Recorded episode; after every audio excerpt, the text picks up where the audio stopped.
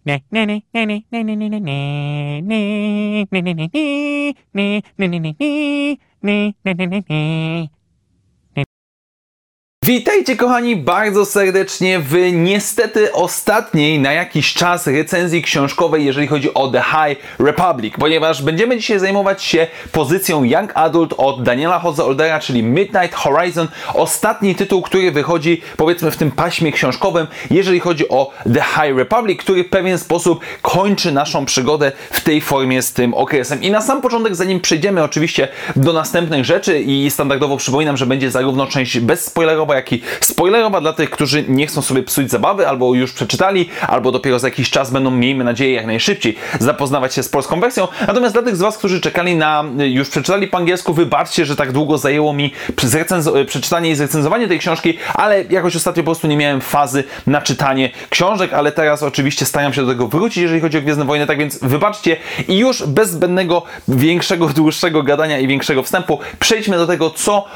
co dostajemy w ramach ostatniej ostatniej książki pierwszej fazy The High Republic. I standardowo zacznijmy od opisu fabularnego, bezspoilerowego. Spokojnie, tutaj będzie tylko jak najbardziej ogólny opis całej, e, całej książki, jak i również mam swoje notatki, które służą mi do tego, żeby oczywiście powiedzieć prawidłowo wszystkie imiona i nazwiska bohaterów, bo z jednej strony nie pamiętam, z drugiej strony jest ich całkiem sporo. A, na, a sama na, natomiast fabuła skupia się na planecie Korelia. Planecie, która jest e, członkiem Republiki i na której zaczynają pojawiać się sygnały, informacje, iż jest prawdopodobieństwo, że Nihilowie mogli zapuścić tam w jakiś sposób korzenie, co jest zaskakujące, ponieważ sama książka mówi, że Nihilowie zazwyczaj powiedzmy raczej funkcjonowali na zewnętrznych rubieżach, na powiedzmy obrzeżach znanej galaktyki, czy też skolonizowanej galaktyki, a natomiast Korelia, która już jest raczej planetą centralną, bardziej, bardziej cywilizowaną, związaną z Republiką, nie było to jeszcze powiedzmy znane, więc wiele osób olewa to zagrożenie, ale i tak rycerze Jedi postanawiają działać. I tutaj wyrusza cała ekipa, która ma zbadać całe to e, zjawisko, czy zbadać tą sytuację, w skład której wchodzą Kantam Sy, czyli mistrz Jedi, którego poznajemy głównie w, w serii komiksowej The High Republic Adventures, Kong Vitus, e, mistrz, który po raz pierwszy pojawił się w książce W ciemność, e, którego mogliśmy już e, wcześniej poznać i również jego uczeń Rev Silas, który również zadebiutował nam w książce e, W ciemność, jak i również Yam, Ram Yomaram, który na ratunek Valo po raz pierwszy pojawił się w tej książce, jak i również dołącza do nich Zen, która jest jedną z głównych bohaterek serii komiksowej The High Republic Adventures. Więc oczywiście, jako że jest to książka Daniela House Oldera, który również pisze tą serię komiksową, e, no to nic dziwnego, że wiele tych postaci jakby jest ponownie używana. E, I również, kiedy przybywają oni na pokład, na, na powiedzmy powierzchnię e, nie Korusant, tylko Koreli, okazuje się, że tam mamy do czynienia z różnego rodzaju dziwnymi wydarzeniami na planecie tej planety. Wszyscy lokalni rycerze Jedi zostali tam przetransferowani wraz z siłami porządkowymi, a nasi bohaterowie są zmuszeni współpracować z niejaką Crash, która prowadzi po swojej matce organizację, która zajmuje się ochroną i dzięki temu mamy wgląd w pewien sposób w cały skomplikowany świat świat polityki wewnętrznej koreliańskiej i zaczynamy wraz z naszymi bohaterami krok po kroku rozwiązywać całą zagadkę i szukać odpowiedzi na pytanie, czy Nihilowie rzeczywiście są na Koreli. I zacznijmy od najważniejszej kwestii, jaki jest ogólnie styl tej książki. I tutaj jest to niezwykle ważne na sam początek, żeby każda osoba, która ewentualnie będzie zastanawiała się, czy chce zapoznać się z tym tytułem, żeby wiedziała to na samym początku. Po pierwsze, z jednej strony to jest young adult, to jest młodzieżówka, to jest książka nie dla tych najmłodszych, powiedzmy, czytelników, jak, nie wiem, Próba Odwagi, czy właśnie Na ratunek Valo i nie tak, powiedzmy, dorosła jak Światło Jedi, czy w, nie w ciemność, tylko e, autentycznie muszę, Burza nadciąga, tylko jest to, powiedzmy, ta docelowana książka dla nastolatków w pewien sposób i ona będzie, całą tytuł opiera się na relacjach nastolatków, na problemach nastolatków, na rzeczach związanych, powiedzmy, z ich życiem. Z drugiej natomiast strony mamy tutaj Daniela Jose Z jednej strony, który bardzo mocno czerpie ze swoich innych tytułów pozycji The High Republic. Mam tutaj na myśli, tak jak wspominałem wcześniej, głównie The High Republic Adventures. E, ale nie jest to całkowicie wymagane. Znaczy się bardzo dużo fajnych rzeczy można wyłapać, jakichś smaczków, e, jeżeli czytacie The High Republic Adventures albo chociaż trochę kojarzycie. Natomiast nie jest to wymagane. Tutaj po raz kolejny The High Republic dostarcza po tym, w ten sposób, że nie musimy teoretycznie znać e, innych pozycji, innych książek czy komiksów, żeby dobrze bawić się przy tej historii, ale no fajnie by było, żeby wyłapywać coś jeszcze bardziej, szczególnie jeżeli chodzi o relacje bohaterów. Z drugiej strony, no jest to Daniel Jose Olde, którego ja przynajmniej zawsze pamiętałem. Um, bardzo mocno, jeżeli chodzi o ostatni strzał, czyli bardzo chaotyczna, bardzo pędząca do przodu książka, która miała swoje momenty, ale była powiedzmy za szybka w jakiś sposób. Natomiast jednak jakiś czas temu przekonałem się, że ten twórca jest naprawdę dobry, jeżeli chodzi o swoją serię komiksową The High Republic Adventures w jednym kluczowym aspekcie. On bardzo dobrze moim zdaniem dotyka tematów, nazwijmy to młodzieżowych, e, które w pewien sposób mogą się, mogą czegoś nauczyć osoby w wieku 15-16 lat, czy powiedzmy w tym, w tym przedziale mniej więcej. I rzeczywiście ma rękę, nazwijmy to, do pisania właśnie takich młodzieżowych historii. One są bardzo młodzieżowe i ta książka jest bardzo młodzieżowa, nie będę tego kłamał, ale moim zdaniem tutaj on wypada jak najbardziej w porządku w tym temacie. I chcę to zaznaczyć na sam początek, ponieważ jest to niezwykle, niezwykle ważne, żeby ktoś z Was, bo jestem naprawdę święcie przekonany, że niektórzy z Was, którzy sięgną po polskie wydanie tej książki albo po angielsku ewentualnie się zdecydują, mogą odbić się właśnie przez tą młodzieżowatość w pewien sposób tego tytułu, jak i również ten taki bardzo żywiołowy styl pisania Daniela Jose Oldera. No dobrze, ale teraz przejdźmy jednak do ogólnego opisu bezspoilerowego, czy ogólnych moich wrażeń, jeżeli chodzi o ten tytuł i chcę zacząć od czegoś pozytywnego, bo w dużym skrócie ta książka bardzo mi się podobała, mimo pewnych cech, które dla wielu z Was mogą być problematyczne. I mam na myśli, mam na myśli właśnie tą młodzieżowość, o której tak co chwilę wspominam, bo bardzo mi się to podoba. E, jakiś czas temu wspominałem, że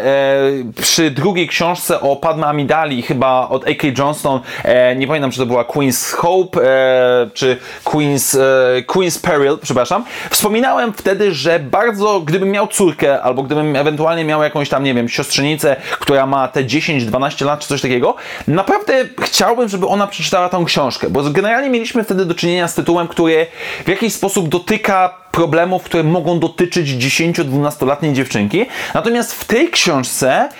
mamy to bardziej skupione na młodzieży, ponieważ pojawia nam się wątek między dwójką bohaterów, którzy pierwszy raz zakochują się w sobie i nie potrafią, nie, nie rozumieją tego, że się zakochali. Znaczy się nie czują, do, nie rozumieją do końca swoich emocji, ponieważ pierwszy raz w życiu czują taką, takie uczucia, taką miętę powiedzmy do siebie nawzajem i, i jakby jest to w pewien sposób nie tyle, nie tyle, że ja jako 30-latek mogę powiedzmy utożsamiać się z tym, ale mogę zrozumieć, czy przynajmniej z własnych obserwacji, że rzeczywiście jest tutaj w pewien sposób pracowanie nad tymi emocjami. I te emocje się pojawiają przez całą tak naprawdę książkę. Mamy Rama, który próbuje znaleźć balans między swoimi własnymi emocjami, który w pewien sposób zamyka się na zewnątrz e, i zaczyna kumulować to wszystko w sobie, co jest bardzo graficznie opisane, jak on później ma z tym problemy. E, mamy, re, e, przepraszam, muszę sprawdzić imię, e, mamy Refa, który w pewien sposób próbuje znaleźć sens i logikę i sposób działania w tym wszystkim, czyli powiedzmy natłok sytuacji sprawia, że on próbuje znaleźć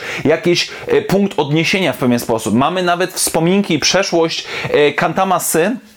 która pokazuje nam też taki okres buntowi, buntowczości, bycia buntownikiem przez nastolatka, który próbuje znaleźć swoje miejsce w galaktyce. I te wątki, łącznie nawet z Crash, która mimo, że szef, teoretycznie jest szefową e, agencji powiedzmy ochroniarskiej na Corelli i która ma 18 lat, jeżeli dobrze pamiętam, to nadal są tam pewnego rodzaju aspekty, które mogą być te młodzieżowe. I to wszystko, co ja mówię, dla wielu z Was może być wadą, może być czymś, czego nie chcecie czytać i totalnie to rozumiem. Jednak dla mnie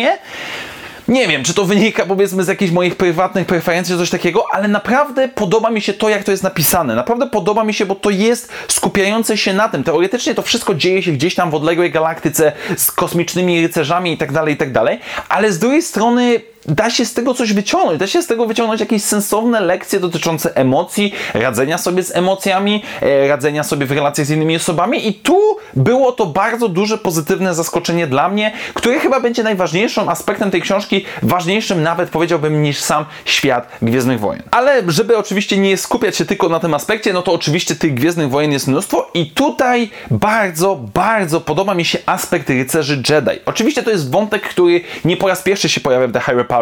e, podejścia innego do mocy, czy też podejścia do emocji, do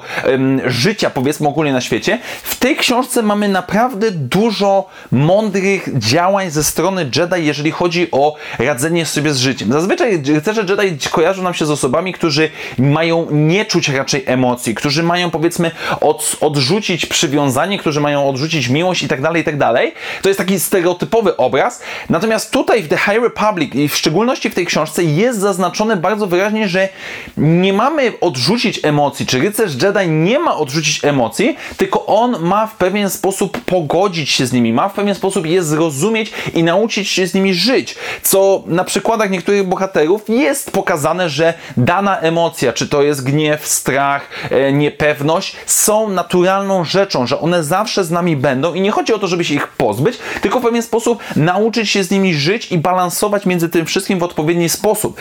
Nawet wątek odnajdywania własnej drogi w aspekcie bycia rycerza Jedi też tutaj jest bardzo mocno zaznaczony i nie wiem, czy to jest zamierzone przez twórców, ale niesamowicie podoba mi się to podejście, pokazanie tych rycerzy Jedi, którzy nie są takimi stricte mnichami, jak mieliśmy w to w okresie powiedzmy prequeli między innymi, tylko właśnie osobami, które są uduchowione, uświadomione tego, kim są. są.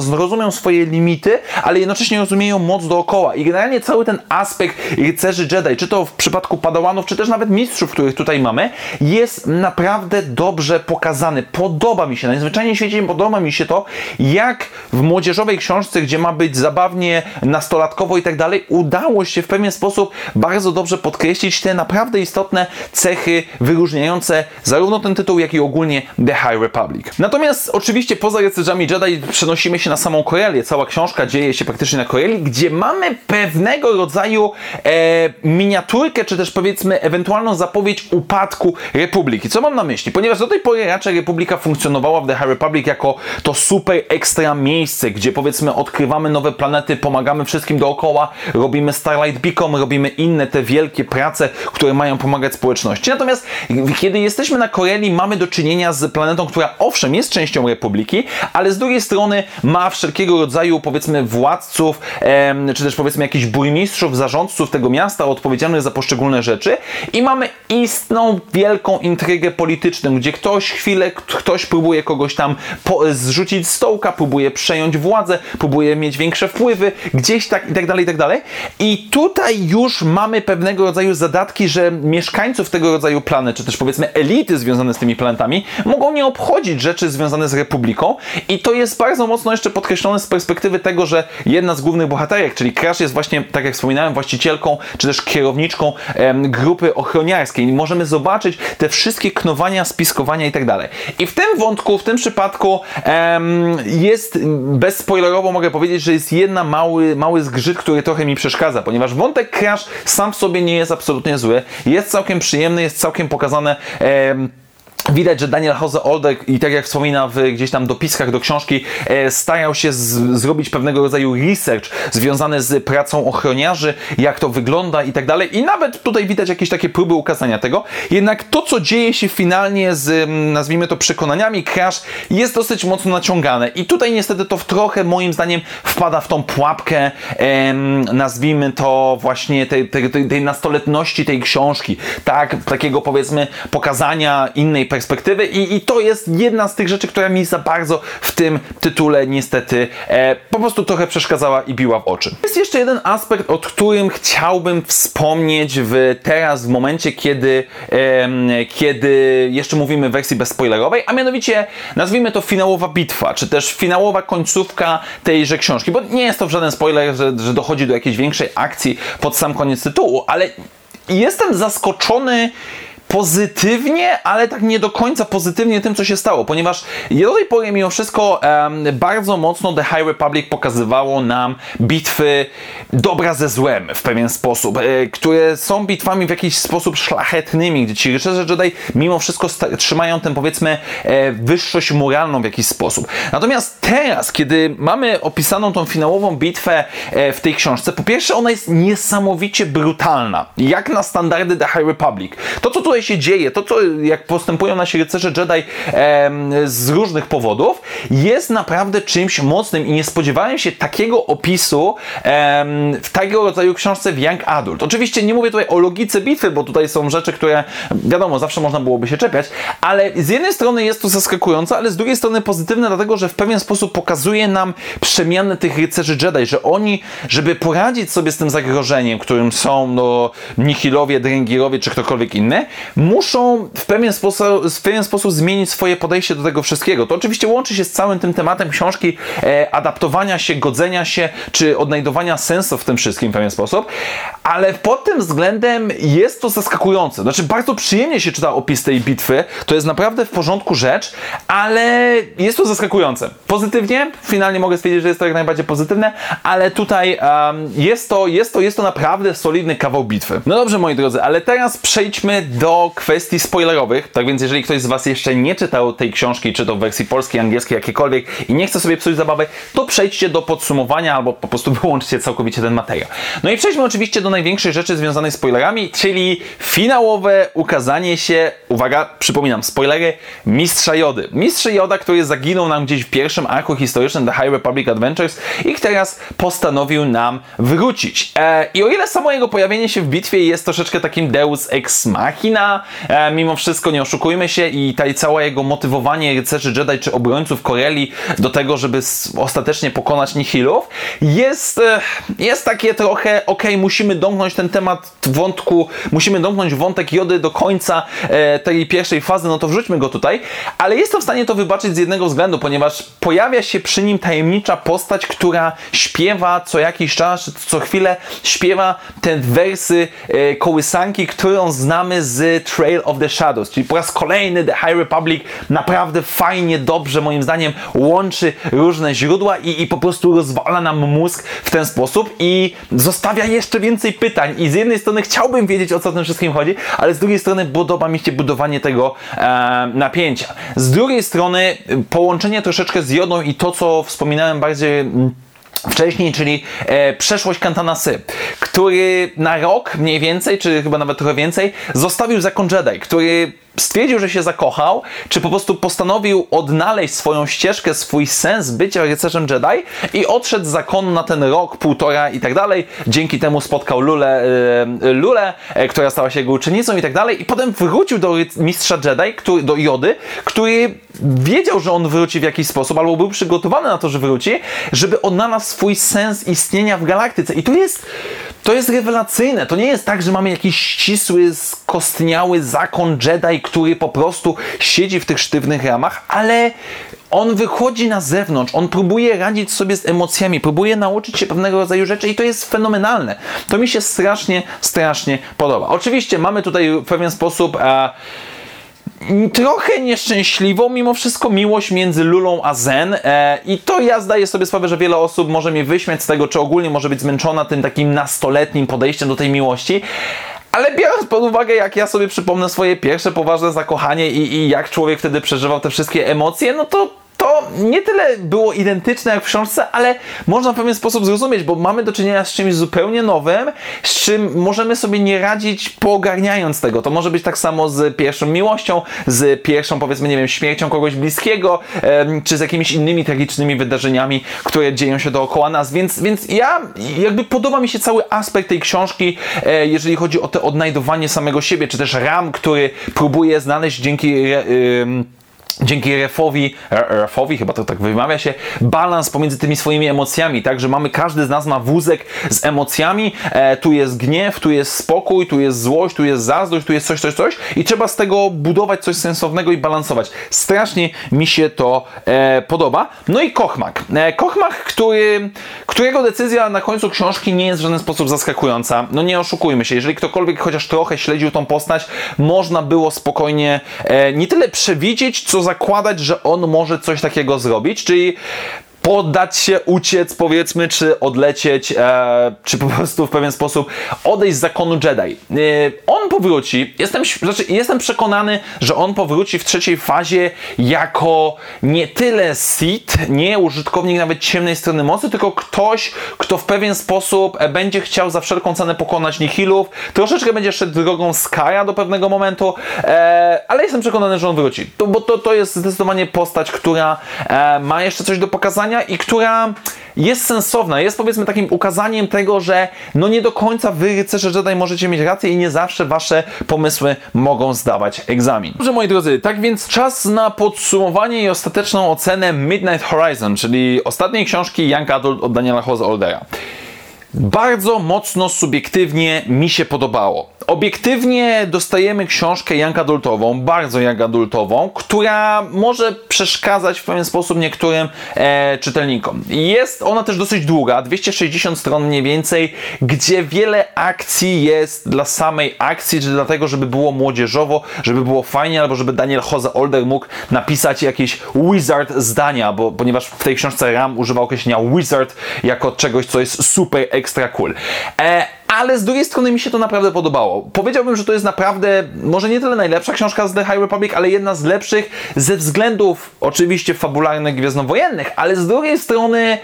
no pewnego rodzaju przekazu, tego co ona ma nam do przekazania, tego co mam do pokazania e, i ukazania w pewien sposób rycerzy Jedi w troszeczkę innym świetle i wyróżnienia ich i pokazania dlaczego ci z okresu The High Republic są tacy inni powiedzmy i czym oni się różnią od rycerzy Jedi na przykład z okresu prequeli. Więc moim zdaniem jak najbardziej warto się zapoznać. A jeżeli, jeżeli jesteście na bieżąco z The High Republic, to i tak ją przeczytacie, i tak ją przeczytacie. A jeżeli już dotarliście i jest to ostatni tytuł z pierwszej fazy, to już przemęczcie się nawet, bo mimo wszystko no jest to ostatnia książka, więc żeby domknąć te wszystkie wątki, szczególnie biorąc pod uwagę po tym, co się dzieje na samym końcu. No ale standardowo mogę zawsze użyć argumentu, że jeżeli wyjdzie to po polsku, Olesiejuk trzymam za Was kciuki. To kupcie, żeby wesprzeć naszego wydawcę polskiego i żeby te książki już mieć wszystkie na półce. Tak więc dziękuję Wam bardzo serdecznie, moi drodzy, za dzisiejsze spotkanie. Po pierwsze, standardowo pamiętajcie, że w komentarzach, jeżeli coś będziecie pisać spoilerowego, to na razie wykropkujcie to, żeby nikt się nie naciął. E, standardowo przypominam również, że jeżeli podoba Wam się to, co robię na kanale, możecie mnie wesprzeć, stawiając mi wirtualną kawę. Link znajdziecie w opisie tego materiału. Do usłyszenia w następnych materiałach i jak zawsze, niech moc będzie z Wami. Na razie, cześć!